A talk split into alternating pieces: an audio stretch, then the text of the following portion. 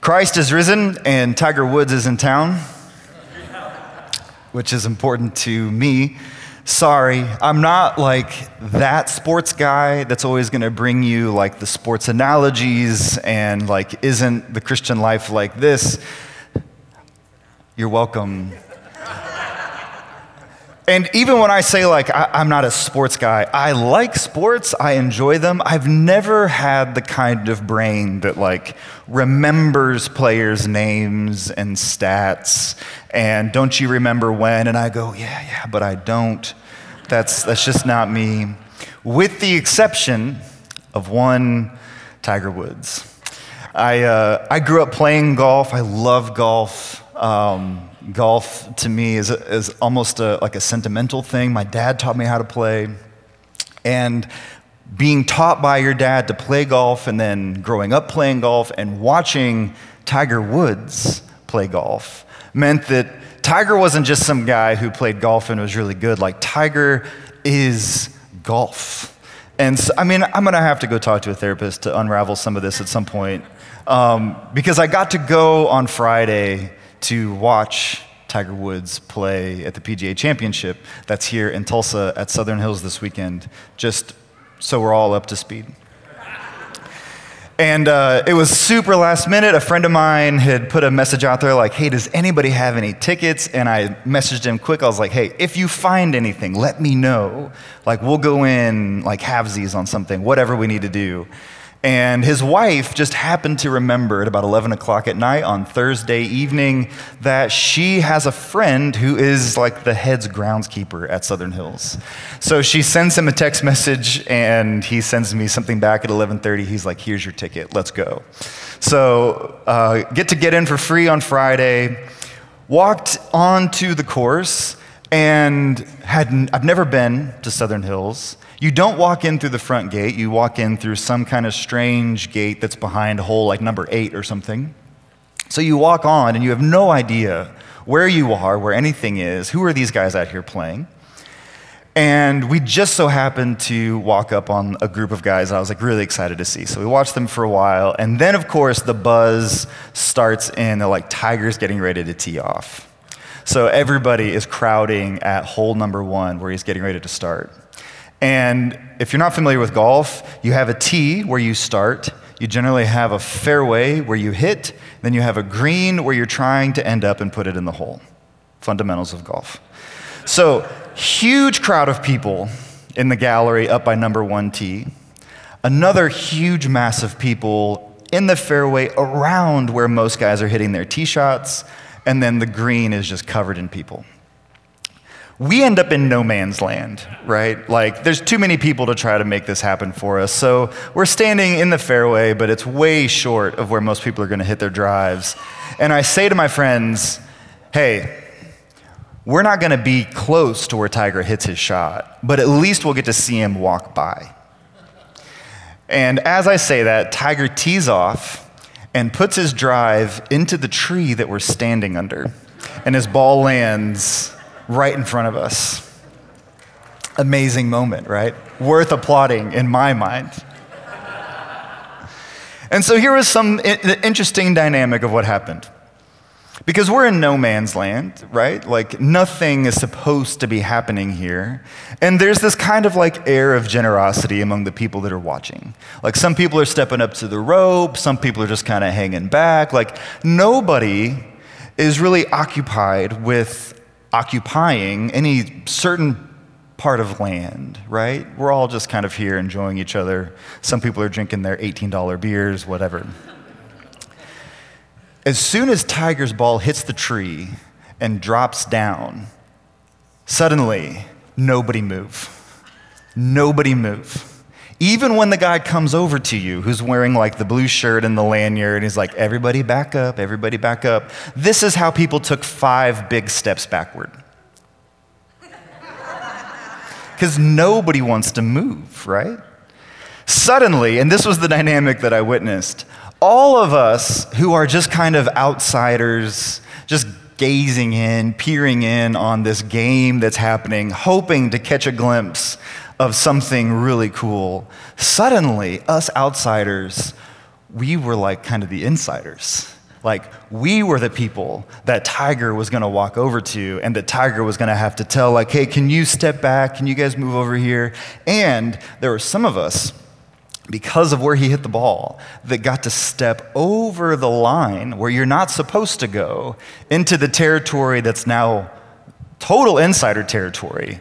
And you got to stand and watch. And trust me, no one who was an insider was interested in making room for anyone else on the outside.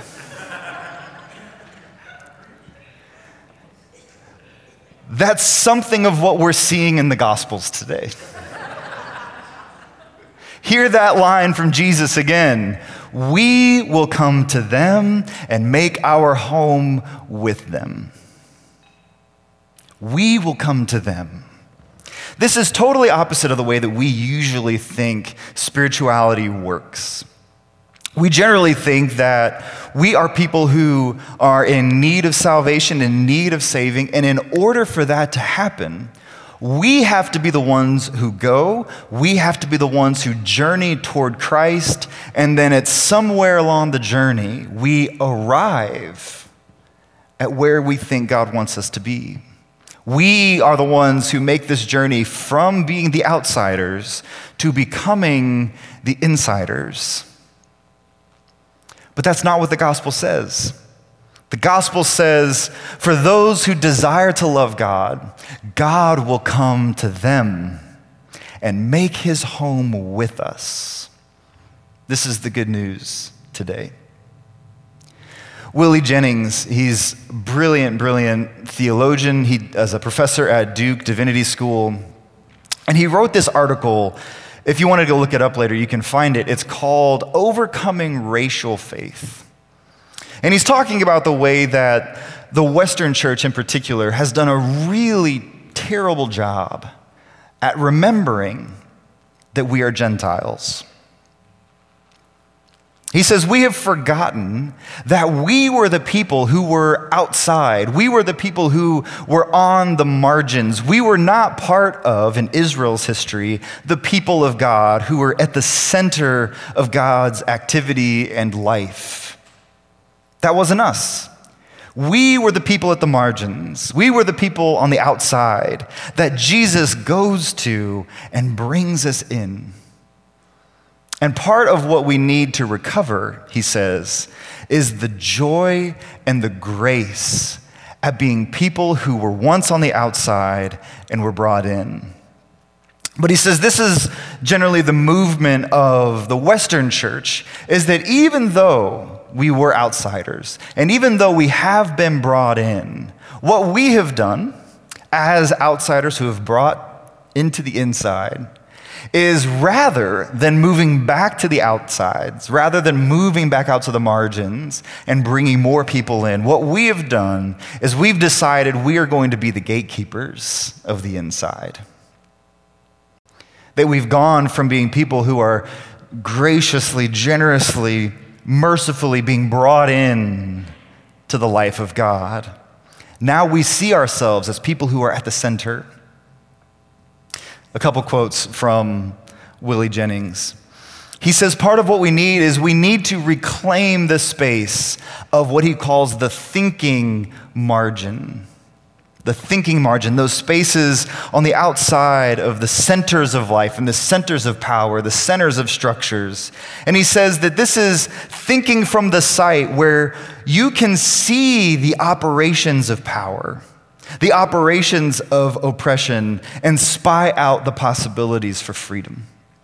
He says this is the hope of the church in the 21st century is that we can get far enough away from centers of power and centers of control and centers of oppression to actually see them for what they are. And that when we can see them for what they are, then we can start to find these paths toward freedom for people.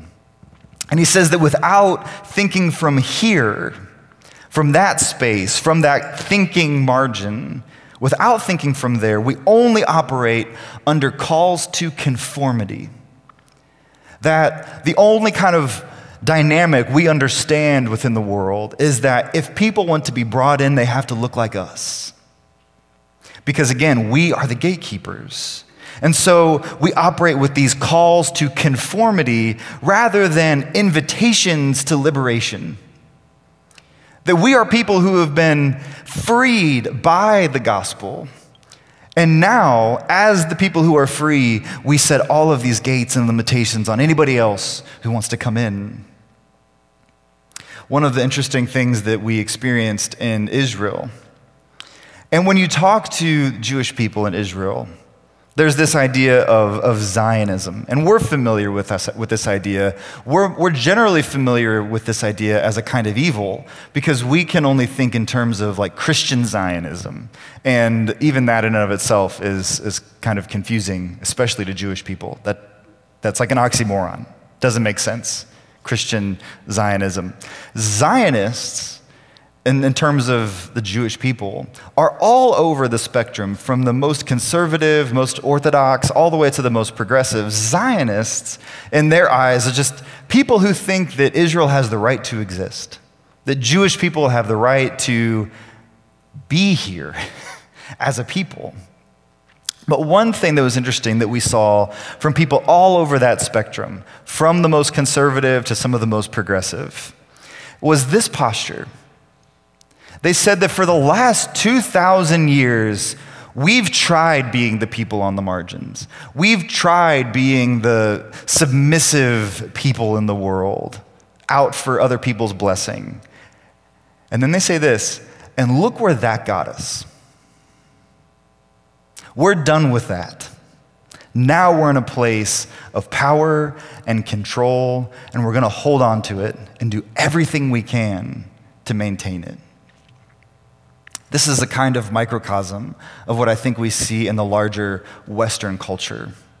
That we are people who have found ourselves at the center of power, at the center of life and society. And the posture that we're invited into is not to be the people who say, Yes, we're going to do everything we can to keep this power, to maintain control, to see my will be done in the world, everyone else be damned. The call, the posture that we're invited into is to be people who were once on the outside, who have been brought to the inside, who have to move back out to the margins in order to make room for everyone else. Another line from Willie Jennings. He says that we have decided we should look at the world as though we were at the center of it and not at the margins with a man named Jesus. He says, We forget that we were Gentiles, the real heathens. A Christian world was turned upside down, he says, in the 20th and 21st century. The Christian world was turned upside down and remade in our image. He says we should have understood that becoming Christian meant a permanent opening of our identities toward those whom God would send into our lives because it was exactly that opening that made us Christian in the first place. This, he says, is what we have forgotten. Is that by the very fact that we are Christian means we are people who were invited in to the story that God is telling in the world. And when we forget that, when we forget that we were the ones who were invited in, not who earned being here, not who deserve to be here. We were the ones who were invited. He says, when you forget that, we start acting out in ways that are unfaithful to the gospel, in ways that actually do harm to our neighbor. So, a couple thoughts. Using that kind of framework of remembering that we are outsiders who have been brought in, who are called back out to the margins. One of our texts for today is out of Acts chapter 16, beginning in verse 9. And I'll give you a bit of a summary of this. I won't read it verbatim. But in this moment, in this, in this story, this passage, Paul is dreaming and he has a vision of this man from Macedonia. And in his dream, this man from Macedonia says to Paul, Come, help us. And so, what do they do? Of course, they cross over to Macedonia, which they were, this is interesting, which I will stop to tell you this. They were in Asia. And every time they tried to move into a community and spread the gospel, they found some kind of resistance. And the resistance wasn't from the people, it was the Spirit. Isn't that fascinating? That the Holy Spirit is actually preventing them from doing the very work they feel like God is calling them to do. And so while they're grinding away, trying to push their way into Asia, here's this person in Macedonia, which, if you don't know, is in, is in Europe, who says, Come and help us in a dream. this stuff's crazy. So they set sail.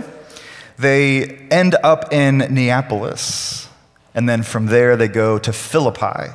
And in Philippi is a Roman colony, which is a leading city in the district of Macedonia. And so they've arrived. They're at the place where they feel like God is drawing them and calling them. And so he's looking for the man, right? This is the way the story sets itself up that a man has come to Paul in a dream and says, Come to Macedonia, come and help us. And this is something of how prayer works at times. Sometimes in dreams, sometimes in visions, sometimes in our subconscious. And part of what we have to learn to trust is getting a feel for what it is that God wants for us and from us. What is it that we can trust? In those dreams and in those visions and in those subconscious moments where we feel oppressing on our lives toward other people. And of course, Paul follows that impulse. He follows this nudging. He follows this dream that he has. And he's looking, he's, he's trying to find this man who needs his help. And then here's what happens in the story. On the Sabbath day, we went outside the city gate by the river where we thought there was a place of prayer. We sat down and spoke to the women gathered there. A woman named Lydia, a dealer in purple cloth from the city, worshiped God and was listening. The Lord opened her heart to pay attention to what was spoken by Paul, and after she and her household were baptized, then she urged us, If you consider me a believer in the Lord, come and stay at my house. So they're looking for a man, and we would expect, story wise, to find out who this man is. And they find themselves inside the city. And then there's this dramatic move where on the Sabbath day, they go outside of the city, outside of the place where they feel like God has called them, outside of the city in Macedonia, and they go out by the river to find a place for prayer. And while they're praying, it's a woman who hears these prayers, begins to worship God and to receive what Paul is saying, and she's baptized and she invites them into her home. Somehow, in their going out away from the city, in their faithfulness to what they can understand, it leads them to this woman, to Lydia, not a man. And she is the one who the gospel is open to. She is the one who gets invited in. And then she does this because she has heard a word of freedom. And because she has been now baptized and brought in to be included in that story, her response is hospitality. That somehow, when we open our lives to those on the margin, what we see in lives that are really transformed is openness, is hospitality your hospitality to the people who you aren't expecting, to the people who you are not looking for, to the people that you think least deserve your openness and hospitality. If given time, will see their lives transformed and will return back with an openness toward others. This is the move of the gospel. There's more that I want to say about it being on the Sabbath and how they leave the city but this isn't the time. It's interesting that when you look at the scriptures, there are all these little section titles. Those, those weren't always there. Um, we, we added those later just to make it a little easier. But this whole section that we're reading, this whole story about Paul being in Asia and kind of getting frustrated, and then having this dream of this man, and then rushing off across the sea to Macedonia, and then coming across this woman named Lydia who invites them into their home. This whole section is under this banner the evangelization of Europe.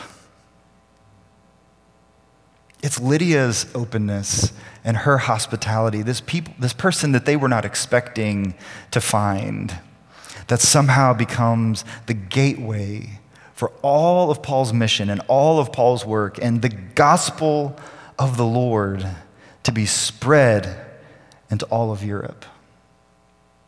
We don't know the people that we're hospitable to, that we're open to, what kind of things they might open up onto the world, what kind of gifts they make possible for the world that otherwise, if we withhold our hospitality, if we withhold our openness, we might rob the world of that gift.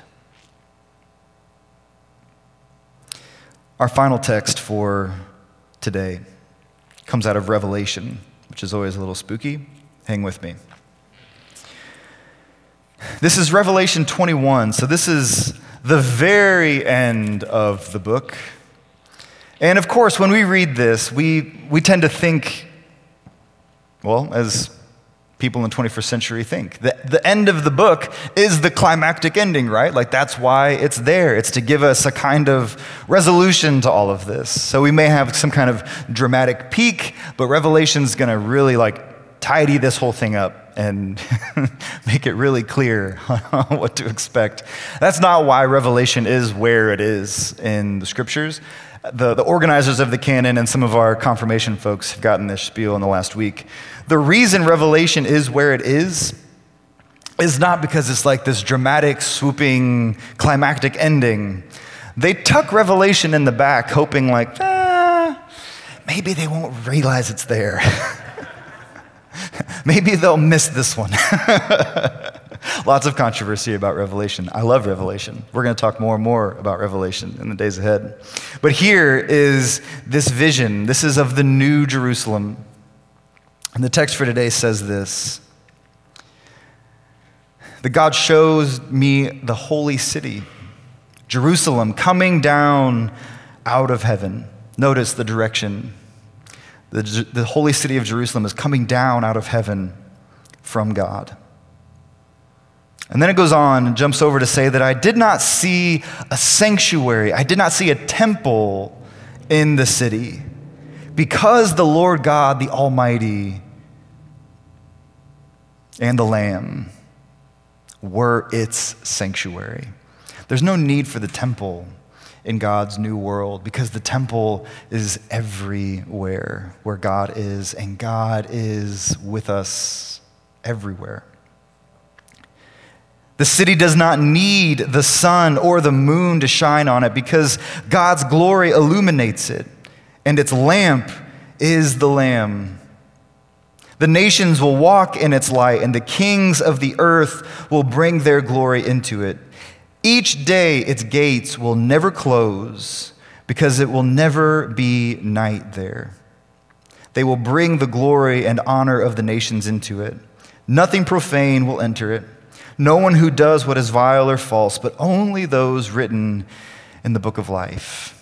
Notice a couple of things. One, in this city, again, there is no temple, which is shocking for Jewish readers of this text, right? That there is no temple, but the temple is everything.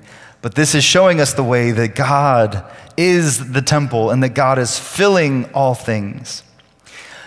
Then notice that there is a gate there are walls, there's boundaries to this city, but what does the text say? That the gates will never be shut by day. And then this is a, a, typical move in the book of Revelation to always escalate. The gates will never be shut by day, and it will never be night.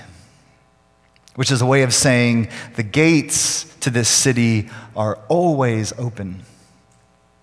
And then it says that there's a river that runs from the throne in the center of this city. And on either side of this river are trees that are growing. And why are they growing? Because it says that the leaves and its fruit are for the healing of the nations. And it says that the kings of the earth will enter into this city to bring their glory. Now, you could go back and do this today if you wanted to spend your afternoon reading all the way through Revelation. I'd encourage you to do so. It'd be a great way to spend your Sunday afternoon. But up until this point, you'll just have to take my word for it because none of you are going to do this. Up until this point, every time the kings of the earth are mentioned and every time the nations are mentioned, they're either being destroyed or obliterated. But here, when the new city is established, the reason it exists, the reason the river runs out of this city, is for the healing of the nations and to bring the kings of the earth in with their glory. N.T. Wright says that this is this is not the totality of God's kingdom. This is not the kind of climactic ending that we think of, that like this is the scene and we're going to live in this scene forever. He says it's something else altogether. He says this is part of the future, but we should see this as a future that we're working ourselves into. This is what he says about it. He says this city is not the totality of God's eventual new world. It is the focal point of a world which will finally see God's light and discover God's healing. And then he says that these kinds of images that they're, they're vital in order to beckon us along the way. But he says they do more for us. He says they actually work backwards, as it were, that it's working toward us, shedding light on what he calls our present darkness. Essentially, what he's saying is if this is the world that we're going to find ourselves in, we might as well get used to it now. If we're going to live in a world where there are gates and there are walls to the city, there are boundaries, but the gates are always open, we might as well live like it now. So that when we do end up in this eventual new world that God is creating for God's self, we can be happy inhabitants of this space. We can be people who can rejoice inside the walls of this kingdom as the goodness of the kingdom is actually flowing away from us. Think about that. The inhabitants of the city are people who always know that the trees and the fruit that grows here is not for my health and my well being, it's for the health and the well being of the people who are outside the city. That the rivers that nourish us and run through this place, yes, we can draw water from them, but they're always rushing past us to people that are outside of the walls. That kind of posture has to be learned. It doesn't come naturally to us because we're people who want to gatekeep. We're people who want to see ourselves as the outsiders and make sure everybody who's outside knows they're the outsiders. So, what does this look like? I don't think this is just about kindness. I don't think this is just about southern hospitality, being kind to people. It is, at least in part, that. We ought to be kind to one another. We ought to bandage one another's wounds. But I think it looks deeper. I think it, it looks like healing, even healing for those that we don't think deserve healing. This final story I'll share with you this was published in the Washington Post in 2016. Again, you can go look this up. And it's about a person whose name was Sergeant Joseph Serna. And Sergeant Serna spent about 20 years in the Army as a Green Beret. And he saw some stuff. as you can imagine, somebody who spends 20 years in the services would. He, he experienced four different tours. In Afghanistan, he had three near death experiences. One was a, a suicide bomber, one was a roadside bomb, and then the final one was uh, an accident where his truck veers off of the road and they end up in a creek. And, the, the truck is submerging itself into the waters. And he's with his team of people and another one of the soldiers that was with him sees a pocket of air and realizes there's only room for one person. And so he undoes Sergeant Serna's belt, he takes off his body armor, and he pushes him up into the pocket of air. And Serna's the only one who survives this accident. So he comes back to the States. He's wrestling through all of this PTSD and these things that he's experienced. And like most people who experience these kinds of things, is just having a hard time assimilating back into life, right? So he's drinking, he ends up with a DUI, and he gets placed in a veterans, um, what's the name of it? It's essentially a, a veterans treatment court program where you make yourself accountable to a judge. And over 25 times, he comes and presents himself before this judge. His name is Judge Olivera. To check in on his progress, to make sure he's staying sober, to see how he's doing. And at one of these appearances before Judge Olivera, Sergeant Serna says to him, I lied to you about my last drug test. Says I wasn't sober, I lied to you. So, Sergeant Serna, in this moment of honesty, he gets this sentence from Judge Olivera. Judge Olivera sentences him to one day in prison. So he goes and he does what he needs to do to get ready to be taken off to prison. And the person who shows up to drive him to the prison is Judge Olivera. He says, Get in the car. We're going to go turn ourselves in. So he drives him to the prison. They get Sergeant Serna checked in and they whisk him off to his cell. He sits down on the one man cot and the doors close and lock behind him. But he's not there for maybe 60 seconds before he hears the door start to rattle and it opens again, and there is Judge Olivera. And he steps into the cell with Sergeant Serna. The door closes and locks behind him, and he sits down on the cot with him. And he stays there for the whole day. And he says there was something about seeing Sergeant Serna and knowing that he's wrestling with all these demons. He said, I had to be the person who judged him, but I couldn't judge him and not suffer with him. Said, So I stayed with him and we talked and we talked and we talked until the doors opened and we could go free. This is the good news for us that God is the God who judges us. But that same God who judges us is the one who suffers with us in our judgment. That he goes with us, even behind locked doors and places of isolation until those doors can be opened. And that's the kind of move that we're called to participate in in the world. That we become people who journey with other people, even when it leads us behind locked doors, and we stay with them, remaining open to them as a person, as a human being created in God's image. And we remain hospitable until those doors can be opened and we can walk into freedom together. This is the gospel of the Lord. Thanks be to God.